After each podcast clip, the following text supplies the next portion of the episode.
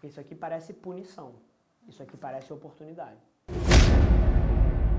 Fala galera, Rafa Velar aqui. Senta aí, aproveita mais esse episódio do podcast e não se esquece, se você está assistindo, seja no Spotify, seja no Deezer, seja no YouTube, tira um print da tela, me marca, deixa eu saber que você está ouvindo, significa um mundo para mim. Eu vou te falar algumas coisas aqui que ninguém tem coragem de te dizer, então meu conselho é senta a bunda, pega um café e aproveita. E eu te proponho um desafio. Vamos colocar esse podcast no top 100 do Brasil? É só ranquear a gente com 5 estrelas que a gente vai estar um passo mais perto desse sonho. Fala aí, gente, vocês estão prestes a assistir um corte especial do Avelar Media Experience, que é um evento que a gente faz aqui na agência, onde a gente recebe pessoas para passar um final de semana imersos, aprendendo tudo que a gente faz e como a gente está fazendo para escalar um dos maiores cases de sucesso é, do Brasil na área de publicidade, propaganda e negócio. Então, basicamente, vocês vão ver alguns momentos aí que o time selecionou para mostrar para vocês e senta a bunda, aproveita, que eu tenho certeza que o tipo de conteúdo que tem no MXP, e não sou eu falando não, tá? São as pessoas que vieram. A nota do evento está 9.85, a média acumulada de todas as edições que a gente já fez. Então não sou eu falando, são as pessoas que estão vindo falando que o evento tem capacidade de transformar o teu negócio. Então vocês vão poder dar uma olhada interna, quem sabe você não tira um insight que muda a tua execução. Vamos que vamos. Vamos falar aqui agora de estratégia digital talvez de uma forma que vocês nunca viram antes, tá? É, eu acredito de verdade que estratégia digital é uma batalha pela atenção das pessoas. E na hora que você entende isso, até errado ali, você entende que ela não pode ser linear de nenhuma maneira. Então, o que, que eu quero dizer quando eu digo não é linear? Literalmente, o que eu faço hoje, mês que vem já precisa de uma pequena mudança. E no próximo mês já precisa de uma pequena mudança acabou a era de que você vai manter uma estratégia digital da mesma forma durante longos períodos. Você precisa estar constantemente mudando. E o motivo pelo qual isso aconteceu e o motivo pelo qual isso é tão volátil é por conta disso aqui. Então, principalmente para uma marca com objetivo de negócio, tá? Isso aqui é talvez a parte central de tudo que a gente vai construir em cima. Se você volta 10 anos atrás, 15 anos atrás, é, as marcas tinham o privilégio de poder comunicar o que elas quisessem. Então, por exemplo, o Ponto Frio, na hora que ia fazer a sua comunicação, ele podia falar da geladeira, podia falar da forma que queria. Os únicos competidores que ele tinha eram outras marcas fazendo propaganda também dos objetivos de negócio que elas tinham. Então, era uma comunicação chata interruptiva contra uma comunicação chata e interruptiva. E as pessoas não tinham opção. Se você estava assistindo TV, você não tinha um smartphone para abrir, para se distrair, para consumir alguma coisa que fosse mais do seu interesse. Você estava preso àquilo dali. Só que, ao longo dos últimos 10 anos, o que, que aconteceu? O ecossistema mobile, a internet e as redes sociais transformaram cada um de nós de um produtor, de um, de um, de um consumidor de conteúdo para um criador de conteúdo. Se você volta 10 anos atrás, ninguém aqui produzia conteúdo em base diária, ninguém. Só as marcas produziam conteúdo. Hoje em dia, as pessoas passaram a criar mídia. E isso mudou fundamentalmente a competição pela atenção das pessoas. Por quê? Porque as marcas, quando elas estão tentando comunicar alguma coisa, elas não competem só mais com outras marcas. Elas estão competindo com todo o resto. Porque está todo mundo aqui dentro. Então, literalmente, quando a sua empresa for comunicar que ela faz um projeto XPTO ou algum conteúdo em cima desse nicho, ela vai estar tá competindo com stories de um bebê, ou com uma mensagem de WhatsApp, ou com um vídeo de um meme. Isso é real. Então, pô, como é que você navega esse novo ecossistema como empresa, né?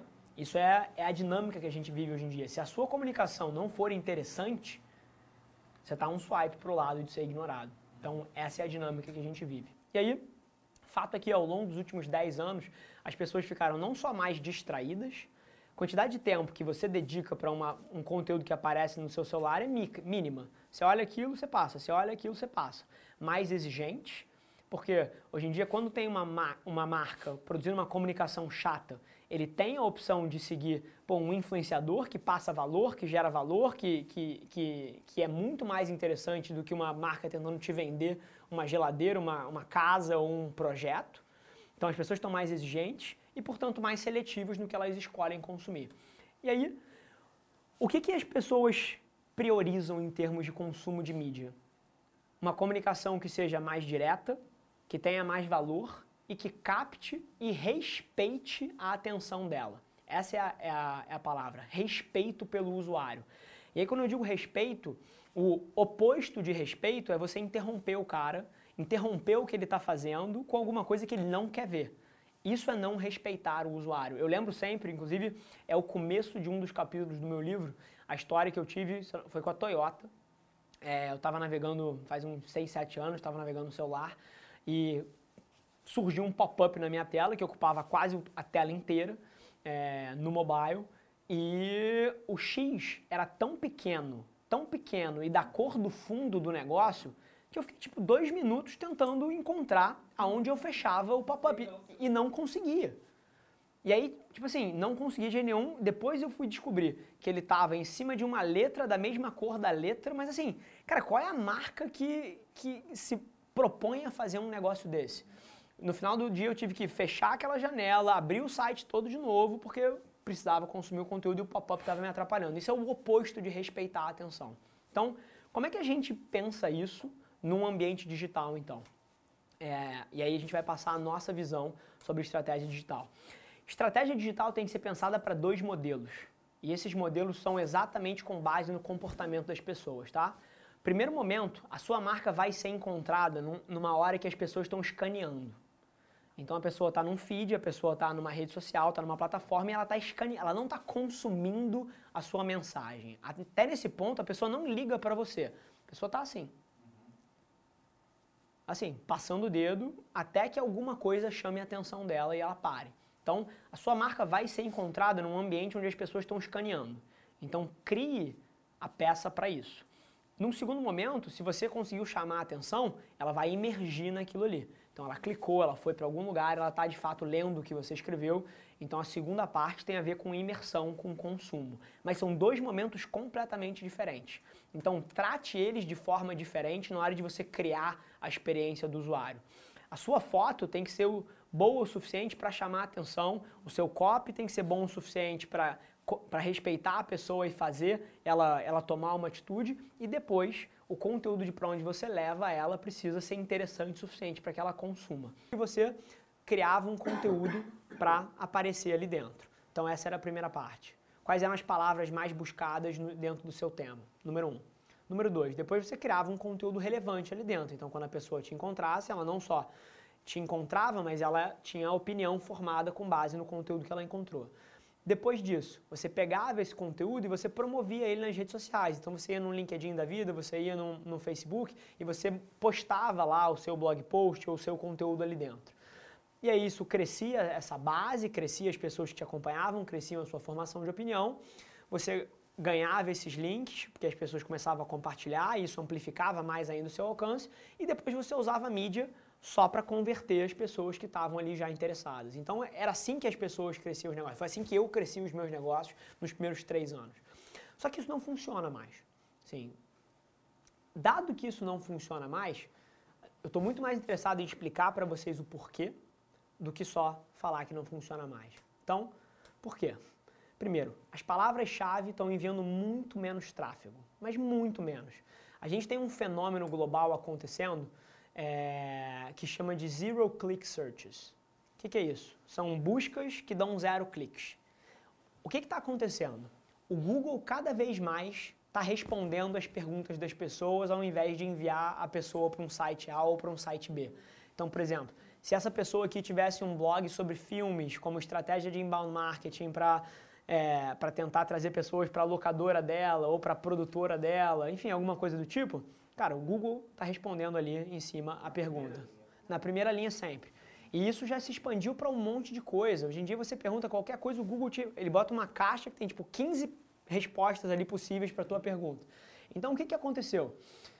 Hoje em dia você tem 60% das buscas que o Google responde, 60%. E 10% está reservado para quem faz anúncio no Google Ads. Então a parte do orgânico está espremida ali como um, como um, um, um, um pedacinho pequeno só. E, e, mais, se você for falar de tendência, essas zero click searches passaram de 30% para 60% nos últimos dois anos. Então dobraram. O Google está cada vez mais respondendo as perguntas que as pessoas fazem. Estrategicamente, o Google faz isso para ele conseguir mais anúncios. Mas, mas, peraí, Exatamente. mas por que que ele... Se ele está fazendo o quê? Não? Ele não está, ele, ele tá forçando, da mesma maneira, o que, que ele está fazendo aqui? É, é, é reconhecimento de padrão. Exatamente o que o Facebook fez com as pessoas, tipo, de 2013 para 2016, matando o alcance orgânico. O Google é alcance orgânico, o SEO é alcance orgânico. E se o Facebook suprimiu as, o alcance orgânico das páginas para as pessoas pagarem, reconhecimento de padrão. Aqui está e vai acontecer a mesma coisa. Mas ele já dá resposta, por que que isso está suprimindo o, o pago? É isso que eu não... O pago não, o orgânico. Então, se você olha para o padrão como isso, como isso funciona, o Google ele tem a primeira linha ou quando tem anúncios, o anúncio está em cima do dele. Seria mais fácil ele só trabalhar com duas variáveis? Os- o- ele pega o pago, põe o pago super relevante e põe o orgânico embaixo. Por É- que, que ele criou essa clique, esse clique Dificultar mais ainda. Mais ainda. Porque ele, Ser mais ainda o, que o tá- orgânico. É, é basicamente o que o Facebook fez. Hoje, a gente vai ver hoje em dia, se você posta alguma coisa na sua página de Facebook, 1% das pessoas só veem. E o Google está caminhando para a mesma coisa. Instagram. Oi? Também. Instagram. Todos eles. Todos eles. A remoção do like também tem a ver com isso. Todos eles. Todos eles. Então, é, isso é uma tendência que vai aumentar cada vez mais. O Google vai responder todas as perguntas em algum momento e para você jogar ali dentro você vai ter que pagar. Então, essa é a primeira grande mudança nas estratégias. É, número dois, só o seu conteúdo bom, assim, ah, um blog post bem escrito, não é bom o suficiente mais. Você tem, pô, você pega, dois exemplos aqui clássicos, um de um criador de conteúdo e um de um blog. Então, um criador de conteúdo. Se uma blogueira fitness começasse a fala, fazer isso lá em 2013, lá atrás, todo mundo que começou lá atrás, assim, bombou. Hoje em dia, tenta começar uma página fitness onde você fala o que você come, mostra você malhando, Não, tem lá, não, já era. não é impossível. É impossível. Assim, existem literalmente centenas de milhares de pessoas fazendo a mesma coisa que você. E no panorama de SEO é basicamente muito similar. Então, você tem 2 milhões de blog posts publicados dia, por dia. Só na América Latina, esse número aqui é América Latina. Então, pô, só o conteúdo bom não é mais suficiente. Além disso, que a gente estava falando, é, o alcance dos links nas redes sociais, que passava por você usar a sua audiência dentro da rede social para puxar o tráfego para outro lugar, que eu fiz pra cacete ao longo da minha carreira, não funciona mais. As plataformas todas, quando você coloca um link para fora hoje em dia, ela suprime o seu alcance. No, na bio do Instagram também você tem alguma estatística? Na bio não. Na bio não. Na bio, você não, Não suprime. não suprime. Não suprime. Mas, por exemplo, quem usa muito swipe up nos stories, ele, ele suprime um pouquinho. Eu- não, mas todo mundo usa, mas tem que usar. A única coisa é que você precisa ter um mix interessante. É, mas, por exemplo, no LinkedIn e no Facebook, isso é o mais nítido, porque aí você consegue rodar teste perfeito. Você posta o mesmo conteúdo com link e um outro conteúdo sem link. Assim, é a distribuição é 10 vezes menor. Então, com o link. Porque. Exatamente. O objetivo dele, os esforços todos, são para manter o usuário na plataforma. Porque é ali que ele monetiza, é ali que ele ganha. Então, isso mudou bastante as estratégias também. É, além disso, não só ele não te distribui os links, como ele também reduziu o seu alcance até sem link. Então, isso aqui é, são os últimos seis anos em termos de alcance das páginas. Todas as plataformas decrescendo a forma como ela te distribui. É, as páginas comerciais, as mais prejudicadas de todas. Claro. Tá no link. O do YouTube também, quando você coloca na descrição, você já viu alguma Alguma de estatística, não. Nunca vi. É, inclusive, eu, assim, nunca vi uma estatística de entrega, mas a minha experiência diz que não. Todo mundo que arrebenta usa, Muitos. usa muitos, sim, ele não, ele não suprime, ele não. Porque o que o YouTube faz é outro tipo de métrica. É o seguinte, o YouTube ele tenta entender quem são os criadores de conteúdo que depois que a pessoa assiste o seu vídeo, o cara continua assistindo outros. Então, se a sua página faz isso, você está bem. Se na sua página o cara vê um e sai no meio e não assiste outro, ele começa a te desindexar. O que o YouTube quer é que a pessoa assista ao seu e assista outro, e assista outro, e assista outro. Então, se a sua página fizer isso, você vai ser distribuído. Perfeito. E O que eu diria para você que eu acho que é mais interessante no teu negócio, isso na hora que, na hora que eu vi o teu business, é, foi a primeira coisa que me surgiu, é o seguinte. A indústria hoteleira, ela funciona assim, né? Sazonalidade. É, e eu tenho certeza, e aqui você tem demanda, vamos chamar de, aqui é, no topo disso aqui é a demanda completa e aqui é vacância, né? Então, você nos feriados, você na, nos períodos de pico, etc., você deve ter muita gente. Você não precisa criar demanda. O que eu acredito que seria fantástico para você é você usar mídia nos momentos de baixa. Então, assim, eu não acredito que você precise de um investimento igual o ano inteiro, por Sim. exemplo. Uhum. Mas se você fizer mídia para lotar as suas partes mais vazias, eu acho que você pode ter um, um, uma, uma plenitude tremenda na, no teu negócio. Você tem meio que um squad, né? Então, é, onde você tem basicamente dois líderes desse squad, porque o preceptor orienta muito os, os, os, os residentes, né? O que eu faria, eu tentaria medir é, o, o que interessa de medir ali, né? Então, basicamente, essa sua estrutura aqui é fixa e o hospital contrata seis pessoas por turno Não, ou ele verdade, contrata o atendimento? Isso, ele contrata o atendimento. Nós somos uma empresa terceirizada que presta serviço para o hospital. Atualmente, é, você consegue prestar esse nível de serviço se você tiver essas seis pessoas. Exatamente. Maravilha. Se você quer que as pessoas sejam mais produtivas, você precisa avaliar o trabalho delas por essa variável. Então, por exemplo, eu criaria duas métricas de cara. Tipo, número de pessoas por número de leitos. E eu colocaria isso aqui como um KPI, chave, um, um, um OKR chave da tua empresa. E, de outra coisa, a qualidade do atendimento.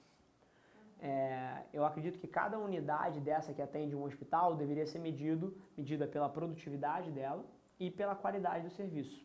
É, essas duas pontas, elas se contrabalanceiam muito bem, porque se você tiver uma pessoa para 30 leitos, pô, tá super rentável, teoricamente mega produtivo, mas eu te garanto que esse cara aqui vai gritar. Então, aqui você vai ter 3 de nota, ao mesmo tempo, se você tiver 30 pessoas para 30 leitos, pô, o NPS vai estar tá bombando, mas essa métrica aqui vai te tirar toda a sua rentabilidade. Então, o que, que eu faria, que é a maneira que a gente faz aqui? Você tem que criar um sistema de alinhamento de interesse. Você tem que fazer com que as pessoas em interesse próprio tomem as decisões que você quer no seu negócio. Como é que você pode fazer isso?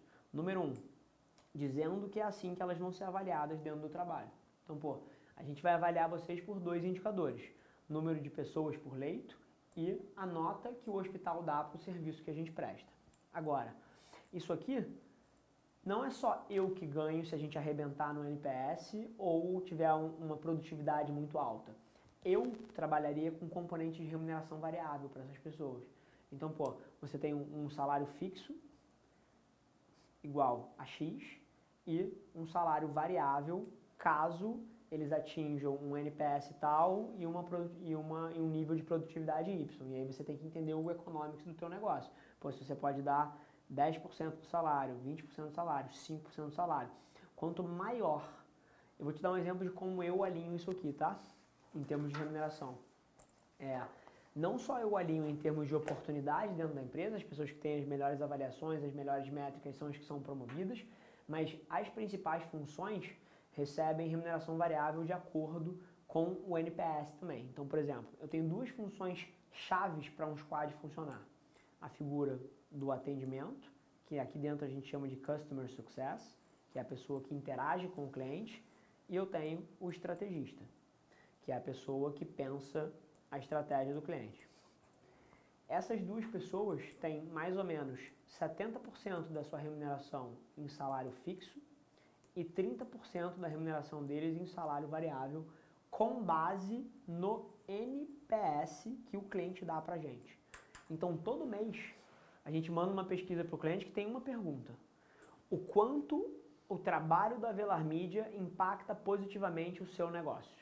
Ele dá uma nota de 0 a 10. Se o estrategista toma uma nota abaixo de 8, ele ganha zero disso aqui. Se ele ganha entre 8 e 9, ele ganha 15%. Se ele ganha acima de 9, ele ganha o completo. Então, é, mas isso, quando você faz isso, cara, você alinha os interesses do cliente com o da sua empresa, porque agora as duas pessoas que são as pessoas-chave de promover os resultados que eu quero, que é, que é resultado para os meus clientes, estão fazendo isso por interesse próprio. Eu alinhei o interesse. Só, e, e digo mais, aqui eu apresentei de uma maneira extremamente negativa, porque parece que a pessoa está perdendo se ela não faz. A maneira que você apresenta isso é, você tem 100% do seu salário aqui. Se você tiver um NPS tal, você pode ganhar mais 30%. Porque isso aqui parece punição. Isso aqui parece oportunidade. Sem mais delongas, família, é, se você gostou, do conteúdo, cara, compartilha com um amigo seu. Eu tenho certeza que tem muita gente que tiraria valor de ouvir o que a gente fala aqui. Cara, tira um print dessa tela, me marca, deixa eu saber que você está ouvindo.